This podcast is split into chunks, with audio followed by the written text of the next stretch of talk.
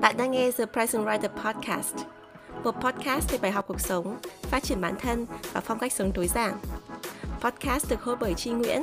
tiến sĩ giáo dục tại Mỹ, blogger và tác giả một cuốn sách về chủ nghĩa tối giản. Nào, hãy cùng Chi lắng nghe, trải nghiệm và thay đổi cuộc sống. Xin chào tất cả mọi người, chào mừng các bạn đã trở lại với The Present Writer Podcast. Mình là Chi Nguyễn. Trong tập podcast ngày hôm nay thì mình sẽ kể những câu chuyện vui vui một chút về năm đầu mình đi học đại học tại Việt Nam, mình học Đại học Hà Nội. Ừ, gần đây thì mình nhận được rất nhiều email và tin nhắn của các bạn là sinh viên năm thứ nhất hoặc là những bạn mà sắp sửa tốt nghiệp cấp 3 và vào đại học thì các bạn hỏi mình rất nhiều câu hỏi về tương lai, về cuộc sống, về việc đi học đại học. Thì cái điều này nó làm cho mình nhớ đến cái thời gian mà mình còn học đại học và mình có rất nhiều cái kỷ niệm trong năm đầu tiên đấy. Thành ra nếu mà các bạn đã từng à, theo dõi mình và từng xem video của mình cũng như là blog của mình thì các bạn biết rằng là mình suýt nữa bỏ học đại học trong năm đầu tiên. Đúng vậy. Ngày nay thì mình học đến tiến sĩ giáo dục tại mỹ. Nhưng mà mình đã từng có ý định bỏ học đại học. Thì cái tập podcast này sẽ cho các bạn thêm những cái câu chuyện đằng sau cái việc mình học đại học năm thứ nhất cũng như là à, những cái lời khuyên của mình cho những bạn chuẩn bị vào đại học hoặc là đang học đại học những năm đầu tiên.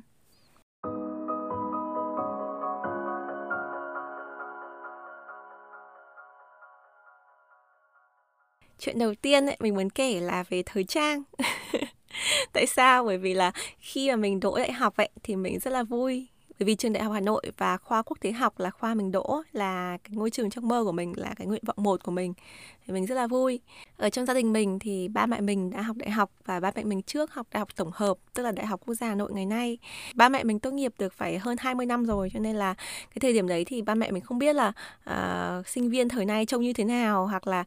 các bạn ấy ăn mặc như thế nào và uh, làm sao để có thể chuẩn bị cho mình để đi học đại học một cách tử tế nhất, một cách đàng hoàng nhất cái thời đó ấy, thì chưa có Facebook đâu. Cái năm đấy chưa có Facebook cũng như là chưa có những cái confession forum để mọi người chia sẻ là cái thời trang cái văn hóa cái cái sở thích của các bạn sinh viên thời đấy như thế nào. Thế nên mình không hề có một cái ấn tượng gì. Mình không biết là mọi người sẽ như thế nào ở trường đại học. Mình chỉ muốn là làm sao mình chuẩn bị bản thân mình tốt nhất để mình không lạc lõng khi mình đi học thì tất cả những cái ký ức của mình ấy cộng với cái ký ức của ba mẹ mình ấy về cái chuyện đi học đại học ấy tựu chung lại ấy, là bọn mình tức là mình và ba mẹ mình nghĩ rằng là sinh viên đại học người ta ăn mặc rất là chỉn chu. Người ta nhất là phải áo dài này quần dài này người ta phải sơ vin này rồi là người ta ăn mặc rất là trưởng thành. Thì đấy là cái cái tưởng tượng hồi đó của gia đình mình. Trong khi đó thì mình đi học ở cấp 3 thì mình chủ yếu mặc đồng phục thôi. Và ngoài giờ học ấy thì mình ăn mặc rất là xịt tin. Cái phong cách thời đấy của mình toàn quần đùi áo ngắn rồi là những cái, cái hình con thú ở trên áo thôi thì rất là trẻ trung rất là trẻ con thì đúng hơn rất là trẻ con. Thì khi đấy thì ba mẹ mình và mình mới quyết định là sẽ đầu tư cho mình. May một số bộ quần áo nghiêm túc và mua những cái quần kaki rồi là cái áo polo mà có cái cổ này, vân vân vân vân thì rất là sôi sục để chuẩn bị cho mình thành một người sinh viên gương mẫu, cái sinh viên mà trông rất là đường hoàng, chỉn chu nhưng mà khi mà mình đi học ở đại học Hà Nội thì mình mới nhận ra là cái phong cách ở cái trường này nó rất là tây và nó rất là thoải mái. À, mình không biết thì bây giờ đại học Hà Nội như thế nào nhưng mà cái thời của mình ấy thì vô cùng thoải mái. Các anh chị các bạn đều mặc quần ngắn quần bò rồi là áo ngắn rồi là rất nhiều người em mặc cái style mà nó rất là phóng khoáng đặc biệt là bởi vì trường của mình có rất nhiều sinh viên trao đổi sinh viên exchange từ nước ngoài. Cho nên là các bạn rất là thoải mái và um, cái phong cách nói chung mà nhìn nó rất là giống như cái trường đại học ở tây. Tức là không quá câu nệ về cái việc mà mình phải nghiêm túc mình phải trông đường hoàng đĩnh đạc thế nên là mình vừa mới vào học một cái thì mình nhận ra tất cả những cái bộ quần áo mà mình mua ấy thì nó đều không thể sử dụng được, nó không hợp với cái văn hóa, nó không hợp với hoàn cảnh và quan trọng hơn là nó không hợp với mình. Bởi vì là đấy không phải là cái style của mình. À, do vậy cái lời khuyên đầu tiên của mình ấy, cho các bạn mà là sinh viên năm thứ nhất hoặc là các bạn sắp sửa vào đại học ấy là trước khi mình học đại học ấy thì mình nên à, đến cái ngôi trường mình sắp học hoặc là mình xem ở trên mạng mình thăm hỏi trước xem cái văn hóa ở đấy nó như thế nào. Cái không chỉ là thời trang mà là cái văn hóa nói chung ấy cái cái phong cách của mọi người cái cái cảm cảm giác khi mọi người ở cái ngôi trường là như thế nào nó có nghiêm túc hay không nó có stress hay không hay nó có à, mô phạm hay không hay hay là nó thoải mái, nó nó tự nhiên, nó nó gần với những cái ngôi trường ở phương Tây hơn? Thì mỗi một ngôi trường nó có một cái phong cách riêng. Mình không nói là cái ngôi trường này thì nó tốt hơn ngôi trường kia. Nhưng mà mình làm sao để mình có thể vừa là mình là mình không à, thay đổi bản thân quá nhiều để biến thành những người khác. Nhưng mà mình vẫn phải à, làm sao đó để mình hòa hợp với cái môi trường mới. Bởi vì là nếu mà mình vào một cái môi trường mới ấy mà mình quá khác mọi người mình chơi trội ngay ấy, thì người ta rất là dễ để người ta hiểu lầm người ta chưa hiểu cái con người của mình. Người ta thấy cái sự nổi bật của mình thì người ta sẽ có những cái đánh giá à, nào đấy nếu mà mình thích cái sự đánh giá thì không sao. Còn nếu mà như những người bình thường ấy thì tốt nhất là mình cứ quan sát mình cứ hòa đồng với mọi người trước sau đó thì mình sẽ thể hiện cái cá tính của bản thân sau. Nhiều khi nhìn lại những tấm hình mà ngày xưa mình chụp thời còn sinh viên ấy, mình mặc những cái món đồ mà nó có hình con thú này, rồi mình mặc quần sóc này, vân vân. Thì nó rất là vui và nó đúng là con người của mình đúng với cái chất của sinh viên một trường đại học sôi nổi và năng động. Như là trường đại học Hà Nội thì mình rất là thích cái thời sinh viên của mình ở cái mảng phong cách đó.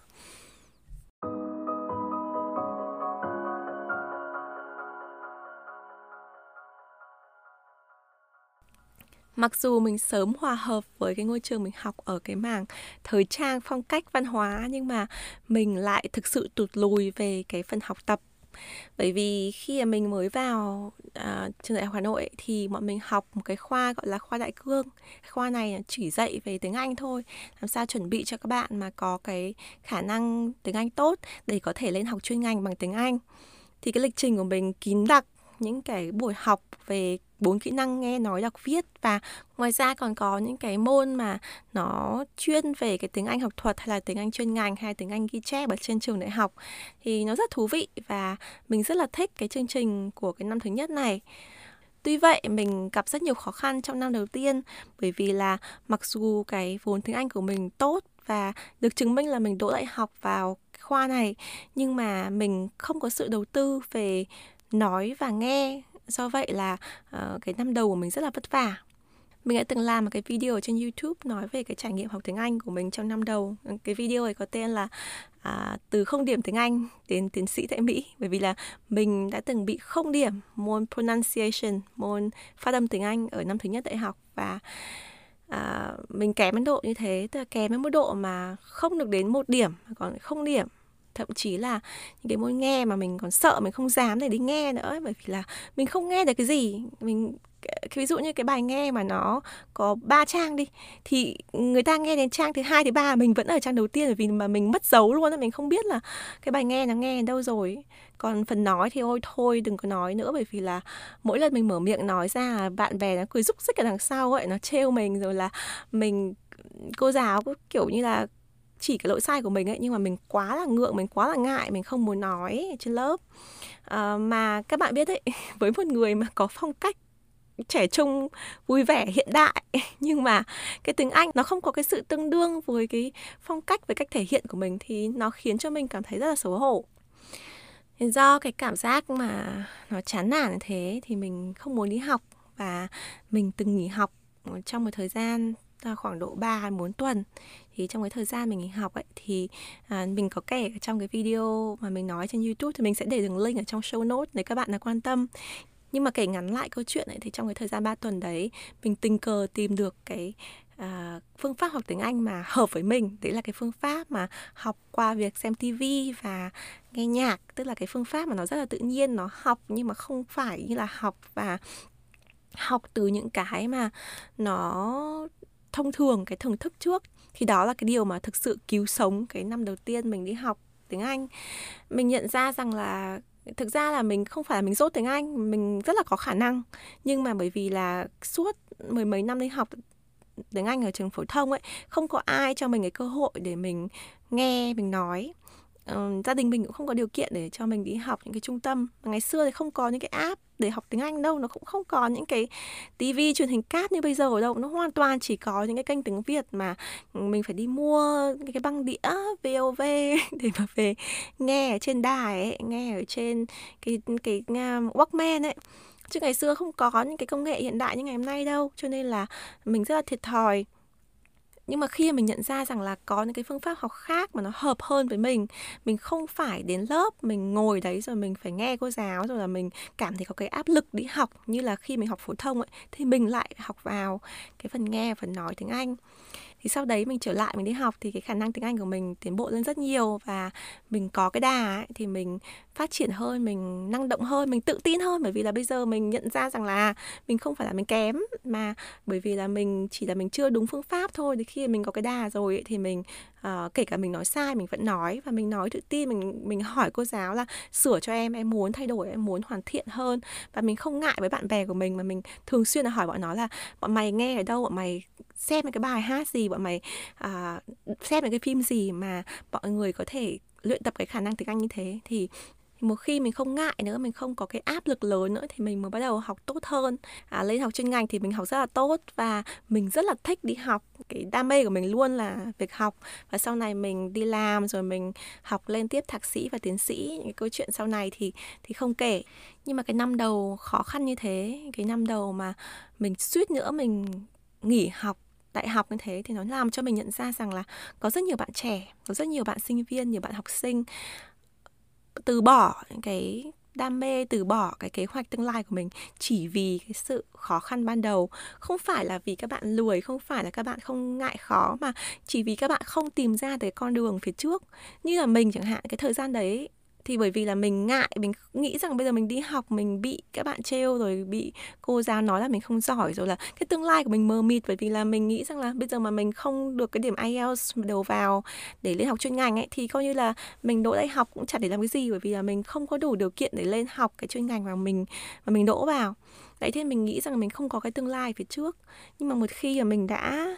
uh, nhìn thấy được cái con đường của mình mình cố gắng mình mình tìm ra cái con đường hợp lý nhất của mình ấy, thì mình à, nhận ra rằng là mình mình có thể làm được. Thì cái lời khuyên của mình cho những bạn sinh viên năm thứ nhất ấy, những cái bạn mà mới vào học đại học vậy thì mình muốn nói rằng là ừ, các bạn đừng nên bỏ cuộc. Nhiều khi cái sự thành công và thất bại nó chỉ cách nhau chỉ trong gang tấc thôi. Như cái trường hợp của mình ấy thì nó chỉ cách nhau 3 tuần là 3 tuần mình nghỉ học và mình tự học tiếng Anh rồi mình quay trở lại và mình lại trở thành một con người khác. Khi mà mình post cái video về việc học tiếng Anh mà mình vừa nói cho các bạn 3 tuần như thế ở trên mạng thì rất nhiều người không tin những người nghĩ rằng là đấy là một cái uh, như kiểu là uh, đấy như kiểu cái chuyện thần kỳ cái chuyện không thể nào mà có thể xảy ra được ấy. Nhưng mà mình khẳng định với các bạn đấy là hoàn toàn có thật. Bởi vì là ừ, mình không phải là một người mất gốc tiếng anh mà mình chỉ thiếu đi những cái phương pháp thiếu đi cái cầu nối giữa cái tiếng Anh ở trên sách vở và tiếng Anh giao tiếp thôi. Khi mà mình tìm được cái cầu nối, khi mà mình tìm được đúng cái phương pháp đấy rồi ấy, mình có cái đà ấy, thì mọi thứ nó trở nên rất dễ dàng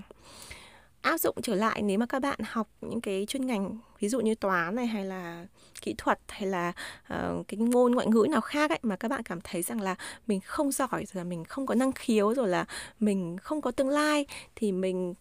muốn nói với các bạn rằng là hãy cho mình thêm cơ hội hãy cho bản thân mình cái cơ hội của cố gắng. Nếu mà cái gì bạn đang làm mà không có tác dụng thì hãy thử làm một cái phương pháp khác hẳn.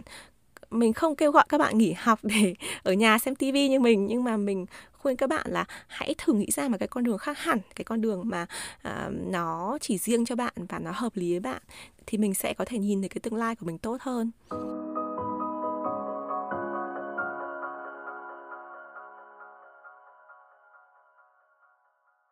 Trong năm thứ nhất đại học thì mình cũng tham gia làm tình nguyện rất nhiều. Mình tham gia những cái chương trình mà đến cái vùng sâu vùng xa hay là làm cái việc dạy học cho những trẻ em ở làng cổ đường lâm rồi là ở ba vì này rồi làm những cái dự án xã hội. Ngày xưa thì mình còn là sinh viên năm thứ nhất ấy, thì mình chỉ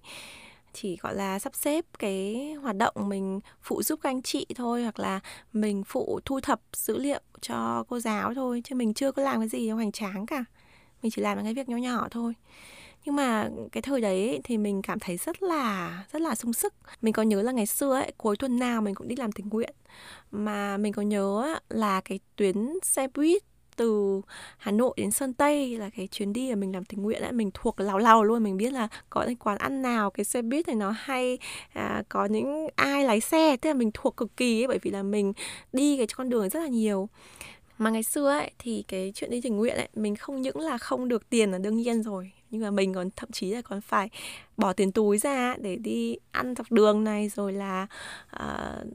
mua những cái món đồ để mình phụ trợ cho quá trình mình giảng dạy ở trên những cái uh, chương trình đấy. Nhưng mà mình cũng rất là vui và mình và mình hoàn toàn là mình muốn làm cái điều đấy vì mình nghĩ rằng là mỗi một lần mình đi thì mình học được thêm rất là nhiều. Nó không chỉ là cái khía cạnh là thiện nguyện rồi là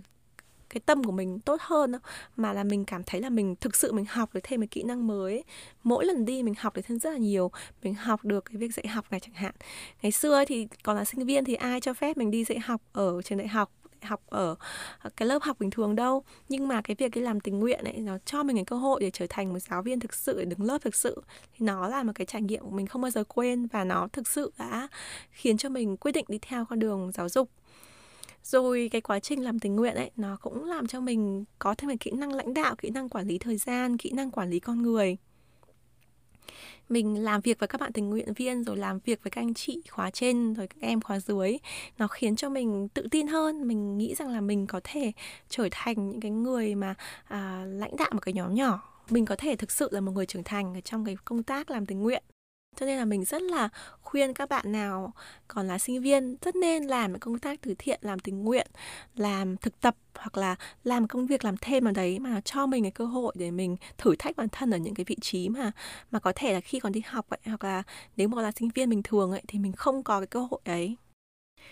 nhưng mình biết là không phải bạn nào cũng thích đi làm tình nguyện. Bởi vì ngày xưa khi mà mình đi làm tình nguyện thì mình cũng lôi kéo rất nhiều bạn bè của mình đi làm. Bởi vì là mình cũng muốn có bạn đi cùng chứ không phải mình muốn lúc nào cũng phải lên xe buýt đi sơn tây một mình thì rất là buồn. Thế mình muốn có bạn bè mình đi cùng. Có một lần mình còn nhớ là mình đi cùng với một bạn. Bạn ấy mình rất là quý. Nhưng mà bạn ấy thì có vẻ hơi yếu ớt ấy, không xúc phát và hay mệt mỏi cũng như là hay than phiền về cái thời gian đi làm tình nguyện. Có một lần bạn ấy nói với mình cái cụm từ là đi làm tình nguyện này ấy, thì nó không chỉ mất thời gian công sức mà còn có opportunity cost chi phí cơ hội. Ý của người bạn mình là khi mà bạn ấy đi làm tình nguyện ấy thì không chỉ mất thời gian công sức tiền bạc của bạn ấy mà còn có thể có cái khả năng là mất đi cái cơ hội nào đấy của bạn ấy. Ví dụ như có người nào mà đưa cái cơ hội đấy cho bạn ấy trong cái thời gian mà bạn ấy làm tình nguyện thì bạn ấy không nhận được cái cơ hội đấy bởi vì là bạn ấy đang bận hoặc là gì đó. Thì khi mà mình nghe được cái câu opportunity cost đấy bạn nói mình bằng tiếng Anh đấy thì mình cảm thấy rằng là wow có rất nhiều người người ta tính toán như thế người ta nghĩ rằng là um, khi mà bạn làm cái gì đấy thì nó phải ra cái tấm ra miếng ấy. Nó phải có cái lợi ích thực sự mình cầm nắm được thì mình mới đi làm. Nhưng mà thực sự mà nói ấy, khi các bạn còn trẻ các bạn có rất nhiều thời gian và các bạn rất là khỏe. bây giờ là mình đã 30 tuổi rồi ấy. Mình nghĩ lại cái thời mình 19, 18, 20 tuổi Cái thời mình còn sinh viên ấy. Thì trời ơi mình nghĩ cái sức khỏe của mình nó đi xuống rất là nhiều Ngày xưa mình khỏe hơn rất nhiều Mình năng động hơn rất là nhiều so với mình bây giờ Do vậy cái thời điểm mình còn sinh viên ấy Nếu mình có sức khỏe thì mình hãy cứ nên đi làm Và thời gian ấy Thực sự các bạn có nghĩ rằng là Cái thời gian mà mình đi tình nguyện ấy Mình không đi tình nguyện thì mình nhà mình học Hay là mình trao dồi kiến thức vì nó khác hay không? Hay là chỉ ở nhà để nghỉ ngơi, để ngủ, để xem phim, xem youtube, xem netflix, rồi là lên tiktok? Nếu mà các bạn có thể trả lời 100% cho mình là à cái thời gian này mà mình không đi tình nguyện thì mình ở nhà, mình làm một cái gì đấy có ý nghĩa thì ok, các bạn có thể ở nhà, các bạn có thể không đi làm tình nguyện, không đi làm thực tập, không đi làm thêm. Mà nếu các bạn không thể trả lời cho mình là cái thời gian ở nhà đấy các bạn làm được cái gì đó hữu ích ấy, thì các bạn rất nên ra ngoài và làm một cái điều gì đấy có ý nghĩa cho bản thân mình còn về cái băn khoăn về chi phí cơ hội ấy thì mình phải nói rằng là rất là khó ở cái tuổi trẻ như thế ở cái giai đoạn mình còn um, quá là non nớt như thế để nhìn thấy cái cơ hội của mình. Mình sẽ nói cho các bạn cái cơ hội mình nhận được sau cái quá trình mình làm tình nguyện nhé đó là đến năm thứ hai ở trường đại học thì mình được trường mình cử đi sang Mỹ và Peru là một trong ba sinh viên Việt Nam duy nhất được tham gia hội nghị APEC và cái chuyến đi này nó làm thay đổi cuộc đời của mình rất là nhiều. Mình đã nói rất nhiều câu chuyện này ở trên podcast, trên youtube và cũng như trên blog của mình. Nên mình sẽ không chia sẻ thêm nữa. Nhưng mà mình chỉ muốn nói với các bạn rằng là từ một cô sinh viên mà bị không điểm tiếng anh ở năm thứ nhất, một cái cô sinh viên mà không là ai cả, mà mình sau một năm mình đi làm tình nguyện và mình xả thân ra, mình làm cái điều mình rất là thích. Mình chưa bao giờ mình nghĩ đến cái việc mà thời gian, công sức tiền bạc mình bỏ ra, cái chi phí, cơ hội của mình là gì để mình có cái cơ hội này. Mình chưa bao giờ mình nghĩ thế. Nhưng mà người khác người ta để ý đến bạn. Nếu các bạn thực sự cố gắng thể hiện cái năng lực của mình, thể hiện được cái nhiệt huyết của mình, thể hiện cái tiềm năng của mình, thì các bạn không cần phải nói ra, các bạn không phải xin sỏi hết. Người ta cũng có thể nhận ra cái tiềm năng của bạn có rất nhiều người, có rất nhiều giáo sư, có rất nhiều người tổ chức chương trình, có rất nhiều anh chị làm đoàn, người ta nhìn bạn, người ta biết bạn là ai, người ta theo dõi bạn, người ta người ta nhận xét về bạn hàng ngày. Do vậy, trở lại câu chuyện học năm thứ nhất ạ, mình nghĩ rằng các bạn rất nên đi làm cái công việc bên ngoài, làm từ thiện, làm tình nguyện, làm thực tập, làm thêm. Đừng nghĩ rằng à cái công việc này không đáng là bao nhiêu tiền thì mình không làm. À công việc này nó tốn thời gian của mình thì mình không làm. À cái công việc này thì nó có thể có cái chi phí cơ hội nào đấy. Mà mình cũng không biết là cái chi phí cơ hội đấy là gì thì mình cũng không làm đừng có nghĩ ngắn như vậy. Vì là cái tương lai cái tiềm năng của bạn cái cái thành công của bạn ấy, thì bạn không thể biết được cái trong tương lai 5 năm 10 năm sắp tới thì những cái mối quan hệ mình có được trong cái quá trình mình đi làm như thế. Những cái à, ấn tượng của mình đối với thầy cô trong cái quá trình mình đi làm như thế nó có ý nghĩa rất là nhiều. Nó có cái tầm ảnh hưởng rất là lớn đến cái sự phát triển của bạn sau này mà mình không thể biết được.